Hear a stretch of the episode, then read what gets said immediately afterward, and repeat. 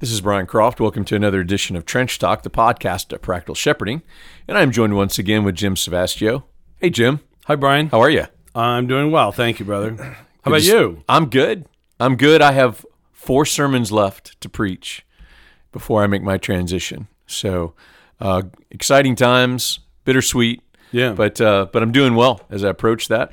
And as we approach all kinds of uh, other things going on this fall and dealing with um, all the COVID things and all the other things going on in life, uh, we want to be able to try to tackle some things that uh, will hopefully be helpful to you. Uh, before we do that, we're going to tackle a topic here in just a moment. We want to uh, just encourage you to go to practical shepherding dot com. There's other resources there for you to be able to, to access. Um, you can go to the donate page if you'd like to help support the ministry as we go into a, a budgeting year and exciting things and opportunities we have uh, for those who can help us financially. Also, if you haven't left a review on iTunes or whatever way you listen to this podcast, would you go and leave us a review? It's helpful to just get your feedback and for us to grow from that. Uh, Jim, we, we have a topic today that is affects every pastor, we should say, right? I mean, every I, I, I single pastor. I would imagine pastor. So at some point or other. Yeah, so, and is this... how the fear of man affects our pastoral ministry. Now, I know there's tons of ways or places we could go with this, but I want to ask you, Jim, will you just kind of set this up, because certainly the New Testament talks about this, or just the whole Bible does. Set it up for us, help us, give us some categories as we dive into how this affects pastors. Yeah, and Brian, I do want to focus particularly on pastors today. Obviously, this is that's the point of right. uh, our, our podcast here. You know, the Bible says generally in the book of Proverbs that the fear of man brings a snare. I think everybody's familiar with that text. And there are some broader applications of that that, that have to do with Christian living and, and being a part of a church. But, Brian, I'm thinking particularly as pastors, this subject is brought up several times clearly uh, in the Scriptures. Obviously, the Lord Jesus told his disciples uh, in, in the Gospels not to fear those who had the ability to destroy the body, but rather fear him who could cast both body and soul into hell. And he was recognizing that I'm sending you out as, you know, as sheep among wolves.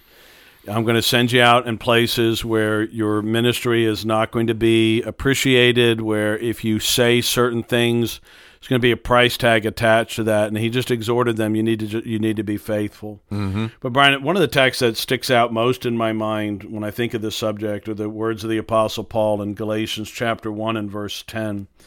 And he asks this question, he says, "For am I now seeking the approval of men or of mm. God?" Mm. Uh, so that's a that's a that's a question to ask yourself. What is your motivation uh, in your ministry, and particularly in a newer ministry where you want people to like you, you want people to appreciate you, you you you want people, you want your church to grow, you want people to say, you know, you handled that really well. I like what you said. I was convinced by what you said, and those aren't necessarily bad things. If God gives that to you, that's great.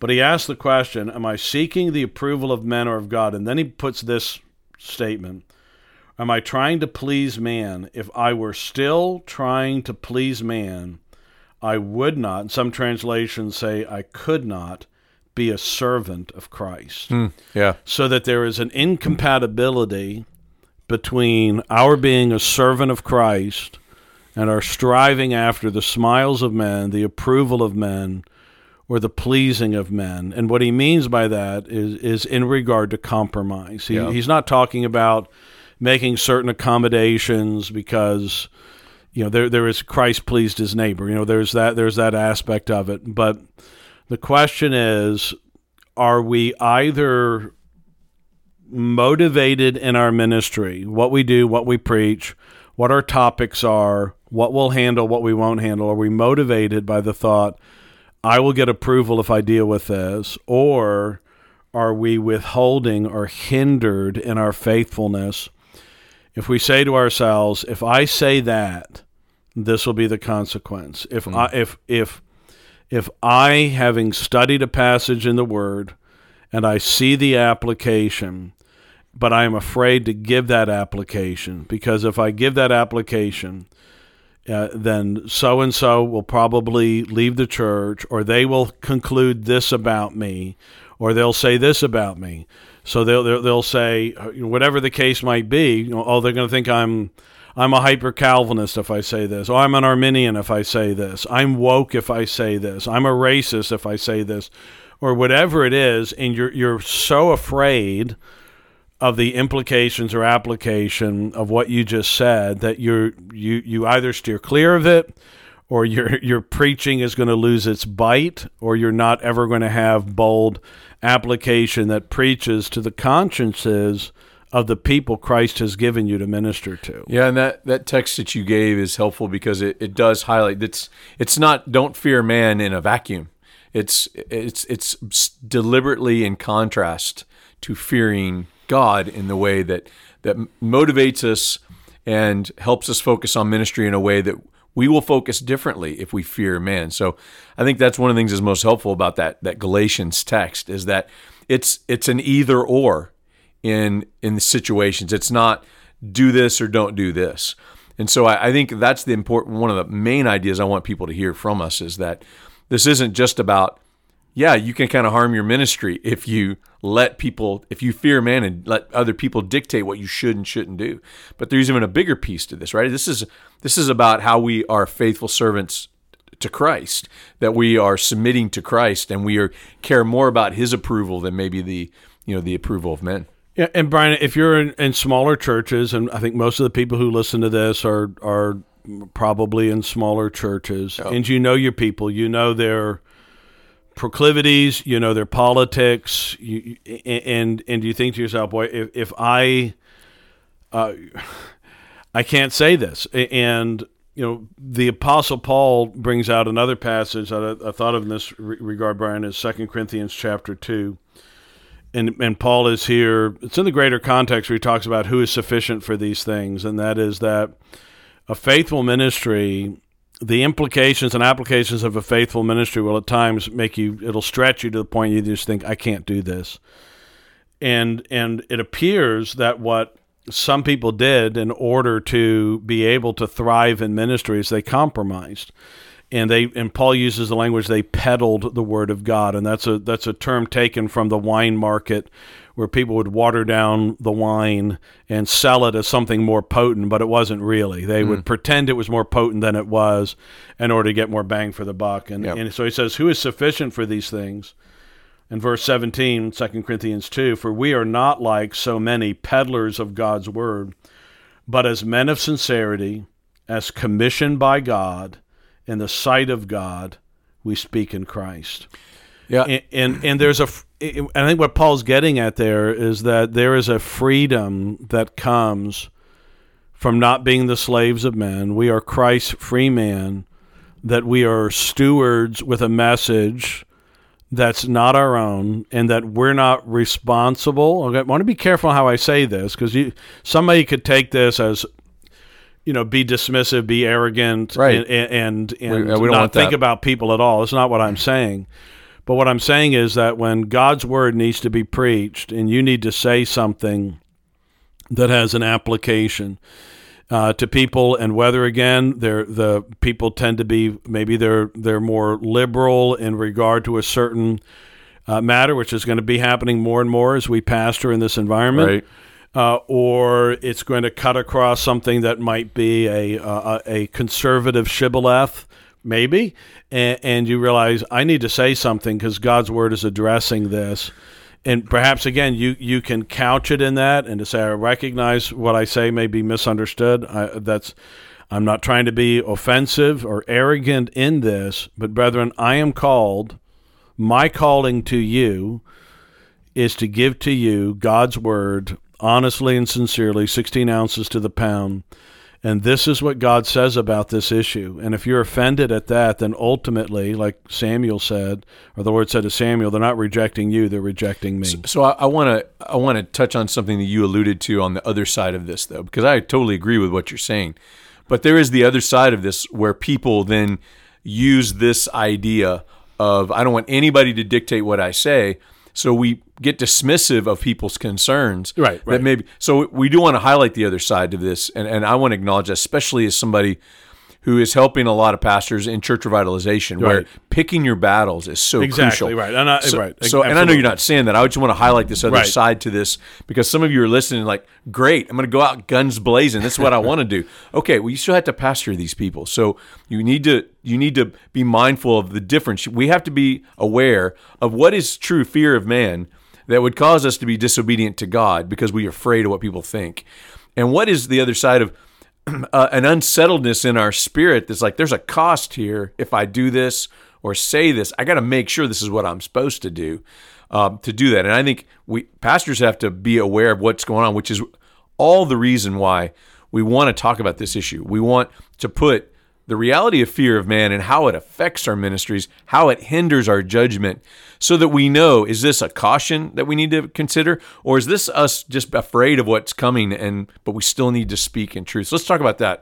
What are some of the what are some of the things that, how does fear of man show up in a pastor's? You kind of you mentioned a couple of things already, but let's talk about some of those things that, that they can maybe identify how. Let's talk specifically how that would happen. Okay, so I, I think.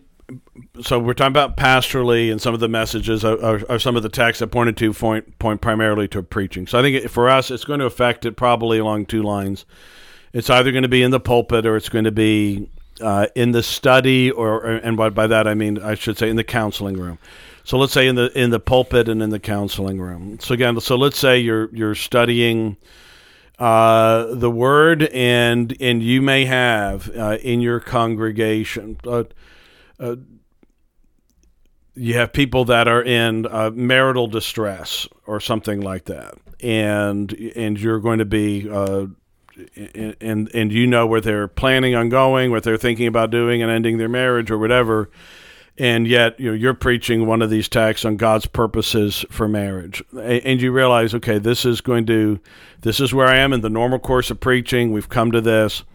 And I'm going to open up and I'm going to apply this particular truth uh, at this time in a way that's going to seem very confrontational, or would be very confrontational. I think in that kind of a situation, you might want to have said to something ahead of time to them. Listen, yeah, I'm going to be, this idea. is coming up. Yep. And I want to let you know uh, that, yeah, obviously I-, I can't help but think of your situation, but this is not what's moving me and motivating yeah. me. I'm not, there calling, things, I'm not calling you out. I'm not yeah. calling you out, but there are things I need to say uh, in regard to the application of of God's Word. Uh, you may have to deal with, um, you know, in our in our current climate right now, where uh, we're so sensitive. There's so many buzzwords going on right now, and we are afraid. We're afraid of the labels, uh, and we are being told by some people, you need to speak out in behalf of, you need to be saying this. Yeah. And what they're saying is not necessarily uh, that you need to preach this particular text. They're saying, you need to preach my political position or my cultural position, and if you don't, there's going to be a cost to that. And so, again, a man might be moved and motivated, not, not again, by the fear of God, not by the pressure of exegesis, not because it's what he is compelled by the Spirit to preach, but because certain people in the church are telling him, not that you have to preach the Word, but you have to address the culture, uh, which is fleeting and is going to be different and going to be changed in a few weeks maybe. Uh, but that you have to do this, and if you don't, then you're a coward, or you're unfaithful, yeah. or you're a racist, or you're uh, woke, or whatever it is. And preachers are feeling this, and some are getting called out. I mean, some are some are getting called out because I looked through all your tweets, and you've never tweeted about. Uh, you know, I looked at your social media, and you've never done a post about. And uh, And again, what what is that? It's a, it's a threat. It's either a veiled threat or a very open threat of, you're not satisfying me, and you're going to have to decide, am I a, am I a puppet on a string with that, or am I Christ free man who is going to preach God's Word in season and out of season, and not I, I, I am not the slave of a man or another man's opinions. Yeah, I agree with those as far as the preaching. By the way, this is another reason. It doesn't solve it, but this is a, one of many reasons that I advocate to preach through books of the Bible, because when the next text is your sermon, like you said, you it's time to te- preach this text. I need to apply it this way. I need to go to this couple to let them know I'm not calling them out, but this is where I am in, mm-hmm. in the text. And likewise, to what you're talking about, the pressure to, for people to say, hey, you need to deal with this and you need to deal with this. You're able to say, look, I'm preaching the next passage and I'm going to deal with what's there. And it allows us to deal with what's there instead of just choosing our soapboxes every week that we might preach on. Well, the thing is, we're not choosing our soapboxes. That's what I'm getting at. Sometimes we're choosing other people are setting up the soapbox. But people are and, asking and, and, us to deal with the, or demanding their I mean, soapbox. That's right, what I mean. Right, yeah, right. So I want to also throw in into the mix. I think preaching and counseling are two big ones. But here's another place I think fear of man shows up. I would say, for me personally, more so than even the two things you said, though I would affirm those, is decision-making. Mm. Uh, I think every decision in the church that's made, you all of a sudden naturally start scrolling. What's this person going to think of this? Right. And what's this person going to think of this? And then what are they going to do about that? Right. Is it so? It's one thing for people to put pressure and say, "Hey, you should preach this." I mean, I get suggestions all the time, but what about when you're making a decision that maybe there's going to be disagreement on, and how does that affect people? And you're making a decision that make that shows the direction of a church is going to go. Those are the things a lot of times, again, it's different for everybody, but for me, the risk of like people getting mad, the risk of people leaving the church maybe, mm-hmm. or not giving, or not serving anymore, right. or whatever it is, I have found revolve around making just decisions in the church. So there's a, there's a fear of man that I've experienced, that I assume a lot of others do, that revolve around decision-making, and th- those are, it's. I even think in some ways, Jim, and you can speak to this, but I in some ways think it's easier to preach something hard yeah. because it's in the text. We're men of the word. We're, we're right. hopefully going to preach what's there, do it in a gracious way. When you're making a subjective decision about the church that may have a harder connection just with like a passage to say, this is why we're making this decision, uh, and then people get upset about that, I find that the fear of men stirs a little bit more for me in that. That's interesting. Cause I, and I think obviously, for, so we're recording this in October of twenty twenty. If anybody listens to this in the future, right? They they will say, well, what are you talking about? So these are the pandemic days. These are the, the days where, of mask mandates by the government. And yeah, so we had to make decisions, Brian, right? Right, right about always, how you know, did, are right. you gonna are you gonna open? How are you gonna open? Are you gonna open in phases?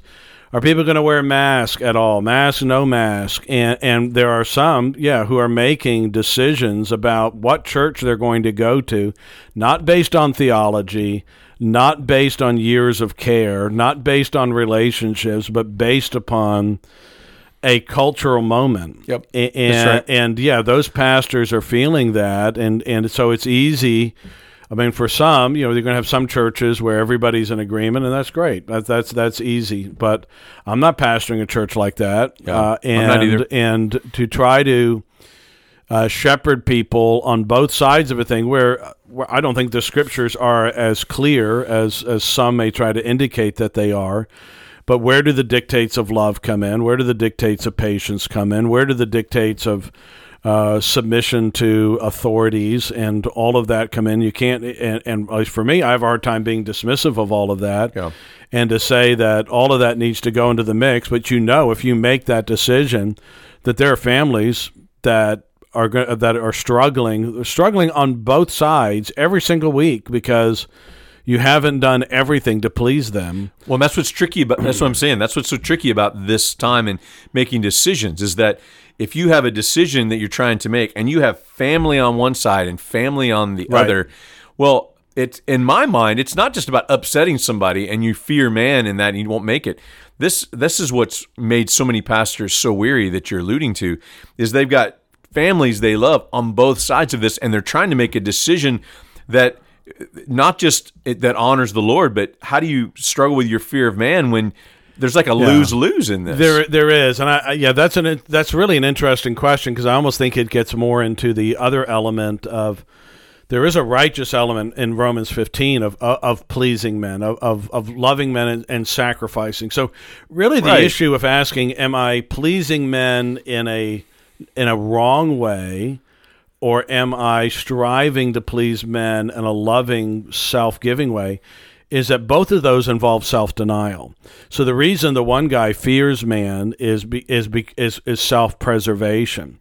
The reason why you please a man in a different situation is self-denial. Mm-hmm. And, and so you're asking, am I am I preserving self or denying self? And so, like in regard to trying to shepherd a flock through with various differences, and I, I'm I really I'm going to actually deal with this subject very soon, and maybe even this Lord's Day, is that my concern is that people, even in worship, are far more concerned with what other people are thinking about them. I'm not wearing a mask. What are people thinking about me? I'm wearing a mask. What are those people thinking about me? Yeah. And they're not fixing their eyes on Jesus. Yeah. And when you're singing, you're thinking, I'm wearing a mask, or I'm, can I sing because I'm not wearing a mask? And you're not thinking about, you. no, we're supposed to be singing holy, holy, holy. Mm-hmm. We are supposed to get uh, allow our heart and our mind to be caught up with this. And... And we need to be liberated from that. We need to we need to be able, in a proper sense, in a right sense, and this isn't like, I don't care about you. This isn't what we're saying. We're not saying to people, I don't care about you. But what you're saying is, I need to have, I have a higher calling. I have a higher fidelity. And that fidelity is to Christ and to his word. And if that word offends, I still have to bring it. Now, again, you ask, you know, when do I bring that? There's a time Scripture says, I have other things to say to you, but you're not able to bear them. The writer to the Hebrews says, you ought to be further along, but you're not, and so I have need to go over first things with you. And so that's a possibility, too. That's a nuance. But my concern, again, brother, is, and, and Brian, this is what we're really trying to encourage men, is to have a sense, Lord, I am captive to your word. I'm going to give an account before you, and I and and, and I'm going to give an account before you for these people that you've given me. Yeah. I believe what's best for them is that I not withhold. Paul said, I, I am not, I am free, I'm free from the blood of all men because I did not withhold from you what was profitable. I preached the whole counsel of God. And you can only do that when you're liberated from the fear of man. So last few minutes, let's talk about then, how does a pastor deal with the fear of man? He's aware, we're talking about these things. He's like, yeah, yeah, every day I, I feel the pull of wanting to please people or wanting to do this. Let's hit some just a couple of practical places uh, as we uh, as we finish this off. How do we help pastors think about how to deal with fear of man and it controlling their ministry? Well, the the antidote. I mean, the, the I mean, this is I think practical, but spiritual as well. It's ultimately it's the fear of God. I mean, that's the the fear of God is liberating. Fear of God is a fountain of life. It's the beginning and, and of the, wisdom. And, and the beginning of wisdom. Right. The fear of man is a snare. It it, it binds you. Yeah. Recognizing, again, I'm going to give an account before God. So Second Timothy chapter four brings this out as well. He talks about the days are going to come when men will not endure sound doctrine. They're going to toss it off. Paul prefaces that with saying there's coming a day when, when the, the, the judge of the living and the dead is going to come.